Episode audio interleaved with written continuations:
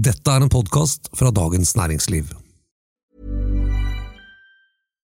Life is full of awesome what ifs and some not so much, like unexpected medical costs. That's why United Healthcare provides Health Protector Guard fixed indemnity insurance plans to supplement your primary plan and help manage out-of-pocket costs. Learn more at uh1.com.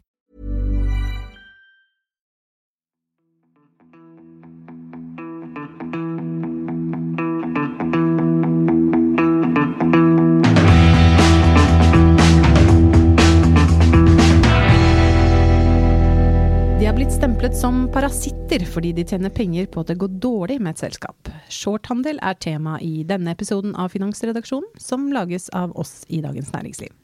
Jeg heter Janne Johannesen og innholdssjef. Jeg heter Terje Erikstad og kommentator. Og jeg heter Tor Isan Jensen og skriver om aksjer. Vi begynner med faktaboksen da. Og short en aksje, hva det? Det betyr altså å selge en aksje du ikke har, og som du tror vil falle I pris. Hvis du hadde hatt noen aksjer, Terje, så kunne jeg lånt noen aksjer av deg, og så hadde jeg da betalt en rente for det. Og så solgt aksjene til deg, Tor. Og når jeg får rett, at kursen faller, så kjøper jeg da like mange aksjer, og så leverer jeg de tilbake til Terje, og så tjener jeg på kursforskjellen minus renteutgiftene. Nettopp. Helt genialt. Så å gå short altså det motsatte av å gå long, som å investere for å tjene på oppgang I en aksje. Nettopp.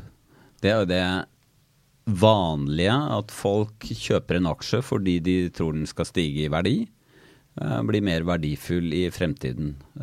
Når de shorter en aksje, så det motsatt. Da tror de at den aksjen skal falle I verdi, og at de skal tjene penger på det verdifallet. Ja, og det jo nettopp derfor at shorterne I hvert fall I enkelte kretser har et dårlig rykte og gjerne blir oppfattet som parasitter som herper selskapenes aksjekurs. Men de det, eller shorthandel bra for markedet? Norge har verdens største aksjeinvestor, oljefondet. Oljefondet bidrar til et fungerende marked for shorting ved å låne ut aksjene som oljefondet har. Og begrunnelsen fondet gir at shorthandel det bidrar til et likvid marked.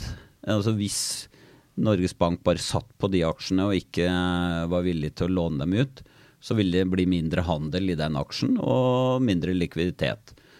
Og så bidrar også denne likviditeten til at prisen på aksjen blir mer riktig da.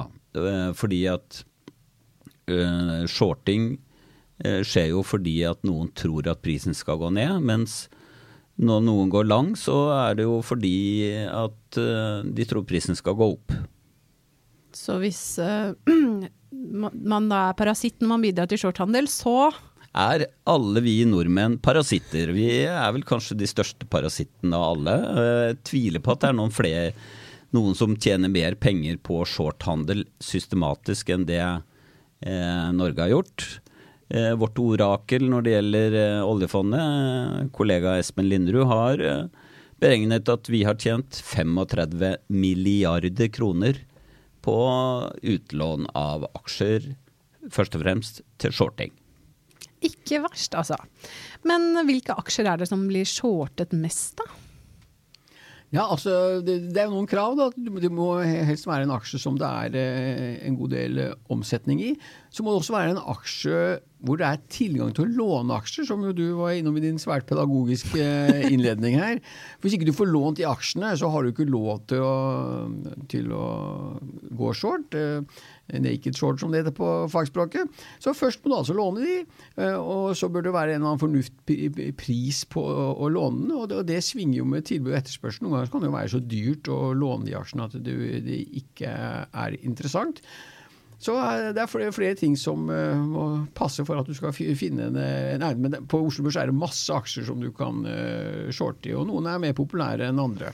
Men når du sier at det dyrt å låne dem, så det jo fordi at den som låner ut skal ha en kompensasjon. Det jo sånn oljefondet tjener penger på dette, ved at man får en rente på som betaling för att man lånar ut aktierna till shortselgeren. Och så vill jag bara lägga till I förhåll tillägg till det Tor har snackat om är att det bör ju vara en aktie där starkt delte meninger om. Alltså en aktie där alla mener kursen ska stiga så vill du tape masse pengar på shortet. Och hvis alla tror att aktien ska falla så faller ju aktien och då tjänar du heller inte pengar. Du räcker inte att tjäna pengar på det. Så det bör vara delte meninger. Någon bör det är ju typiskt selskaper med stor risiko som är utsatt för shorting. Ja, och det har då den fördelen selskap med stor risiko att du får en reaktion ganska umiddelbart och det är väldigt viktigt för att det att gå short en aktie och så sitta här I 2 år, det blir fort väldigt dyrt på grund av den rentekompensation vi snakket om. Och det var lite intressant Øystein Stray Spetalen, han snakket om detta här med såna med gröna miljöaktier. Han menar att det är en flop kommer att falla och sån sett upplagt shortkandidat. Men, sier han, det galskap å gjøre, fordi at det så mye fond og andre gærninger som driver og putter penger inn I disse grønne aksjene og holder kursen oppe. Så selv om du mener at aksjen skal ned på sikt, så den må altså falle ganske umiddelbart, skal det være en ordentlig god idé å shorte en aksje.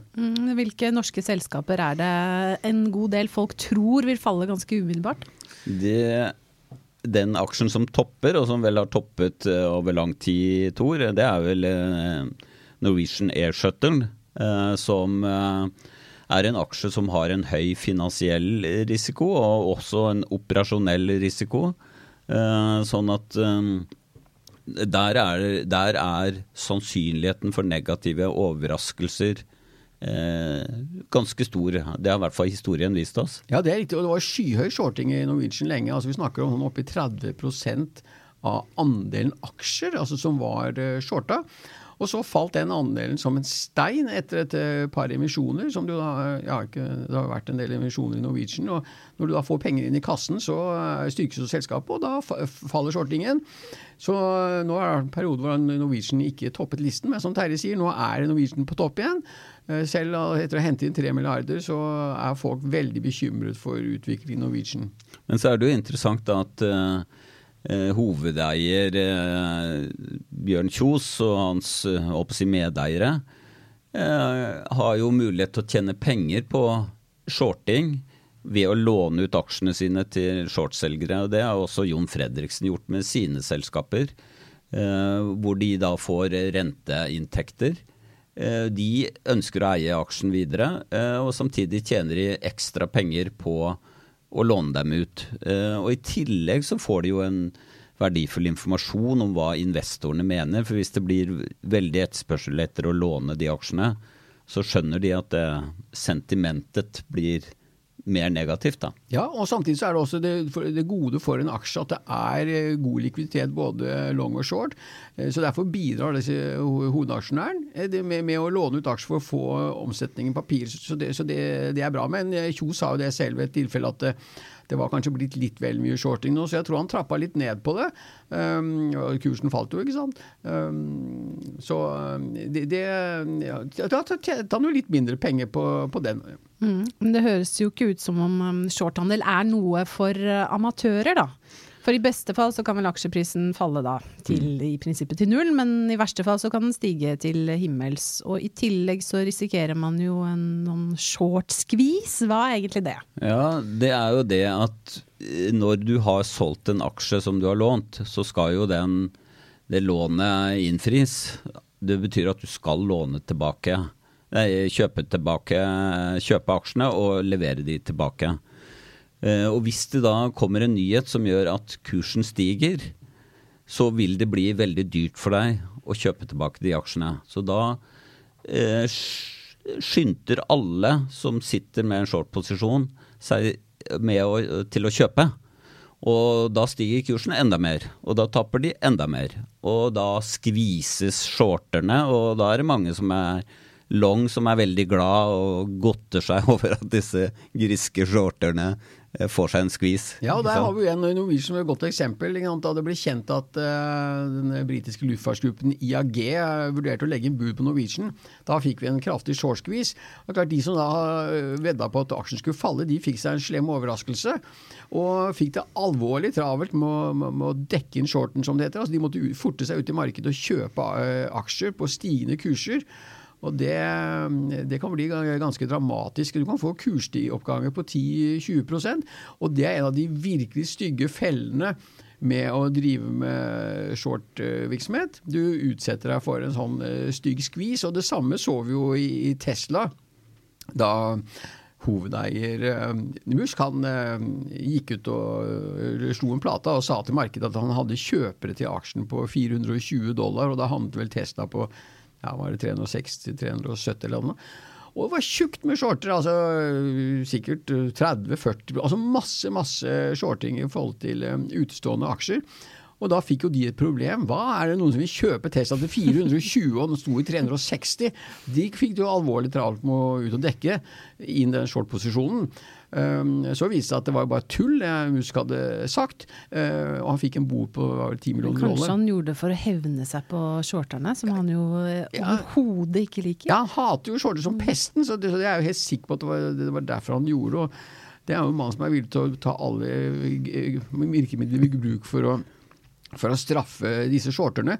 Så han fikk da denne bot på $10 million men shorterne tappte jo vanvittige summer Det vel ingen som syns synd på dem, men man kan ikke, hverken shortere eller andre kan jo manipulere kurser opp eller ned, for det ulovlig. Men det som hvis man ser på listen da, over aksjer som shortes mye I det norske markedet, der finnes en oversikt som Finanstilsynet offentliggjør, hvor alle short-posisjoner over 0,5% av utstående aksjer må rapporteres, så får man en indikasjon på hvilke selskaper investorene tenker risikable da. Og på listen I tillegg til det vi har nevnt, som var Norwegian, så det for eksempel to oljeserviceselskaper, Subsea 7 og PGS, og så det nummer 4 på lista, sportsselskapet, for å si det sånn, XXL, som jo har hatt problemer, sånn at det en indikasjon det en god måte å få en oversikt over hvor meningene mest delte om et selskaps fremtid om det skal stige eller falle I verdi da Men hvem egentlig disse shorterne? Hvem de mest kjente? Det noen kjente norske investorer som ofte går short? Ja, altså den mest profilerte vel utvilsomt Jan Petter Sissener. Det jo masse folk i Norge som shorter, men de fleste sørger for å holde seg under den grensen som Terje nevner på 0,5%, så ikke de fremstår på listen til Finanstilsynet, for det jo uønsket publisitet. Men Jan Petter Sissener, han jo åpen om flere av sine shorter, og han var I lang periode short I Norwegian. Det han ikke nå lenger. Han har jo dermed kjøpt en hel haug med aksjer og tapt stygt på det, så han skulle kanskje vært short I stedet. Og så vet vi også at han har jo lenge vært short I Tesla, og han var også short I den perioden som vi snakket om I sted, der hvor Musk kom med denne eventyrforklaringen sin, og det tappte han på, og da var jo Sissener ganske sur med all mulig grunn, for han var jo blitt lurt. Nå han short igjen og tjent gode penger på det og har faktisk bidratt veldig bra til at fondet har hatt den avkastningen det har hatt da. Altså Sissener jo en forvalter, han forvalter andres penger og også sine egne da. Og for den individuelle vanlige investoren så det ikke så lett å få til shorting fordi at man må få lånt disse aksjene og det egentlig et marked som de professionelle aktørene driver med da, hvor de store bankene har utlånsdesker og så videre. Men det finnes jo fond. Det vanlige aksjefondet, det har bare lov til å være long, altså bare kjøpe aksjer for å eie dem for at de skal stige I verdi. De har ikke lov til å gå short, men sånne hedgefond, spesialfond, de har ofte en mulighet til å både gå long og short samtidig. Da kan de vedde på at Noen aksjer underpriset, og så skal de stige i verdi, så der de long. Andre aksjer overpriset og skal falle i verdi, så der de short. Og så kan de da forhåpentligvis sette sammen en portefølje som på en måte kan være litt uavhengig om aksjemarkedet generelt går opp eller ned da. Og det vel den måten vanlige sparere kan få eksponering mot shorting på da. Ja, det var veldig interessant poeng, for når du hørte om shorting, så tenker du liksom han Michael Douglas eller han skumle USA-typer og sånn. Men altså, shorting jo også et veldig nyttig instrument for å flate ut eller utjevne risiko som Terje snakker om her. Ikke sant? Altså, du kan ta ned, kanskje du har en portefølje som lovlig risikofylt, og så ved å bruke shorting, så kan du avdempe det. Veldig bra tiltak. Hva synes du vi skal snakke om I neste episode? Send en e-post til finansredaksjonen@dnn. Teknisk produsent har vært Oskar Bremer.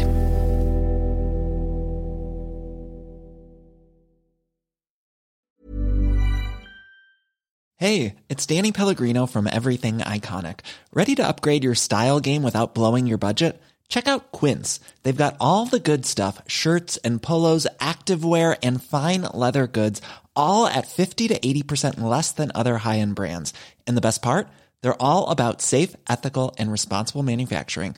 Get that luxury vibe without the luxury price tag. Hit up quince.com/upgrade for free shipping and 365-day returns on your next order. That's quince.com/upgrade. Du har nå hørt en podcast fra Dagens Næringsliv.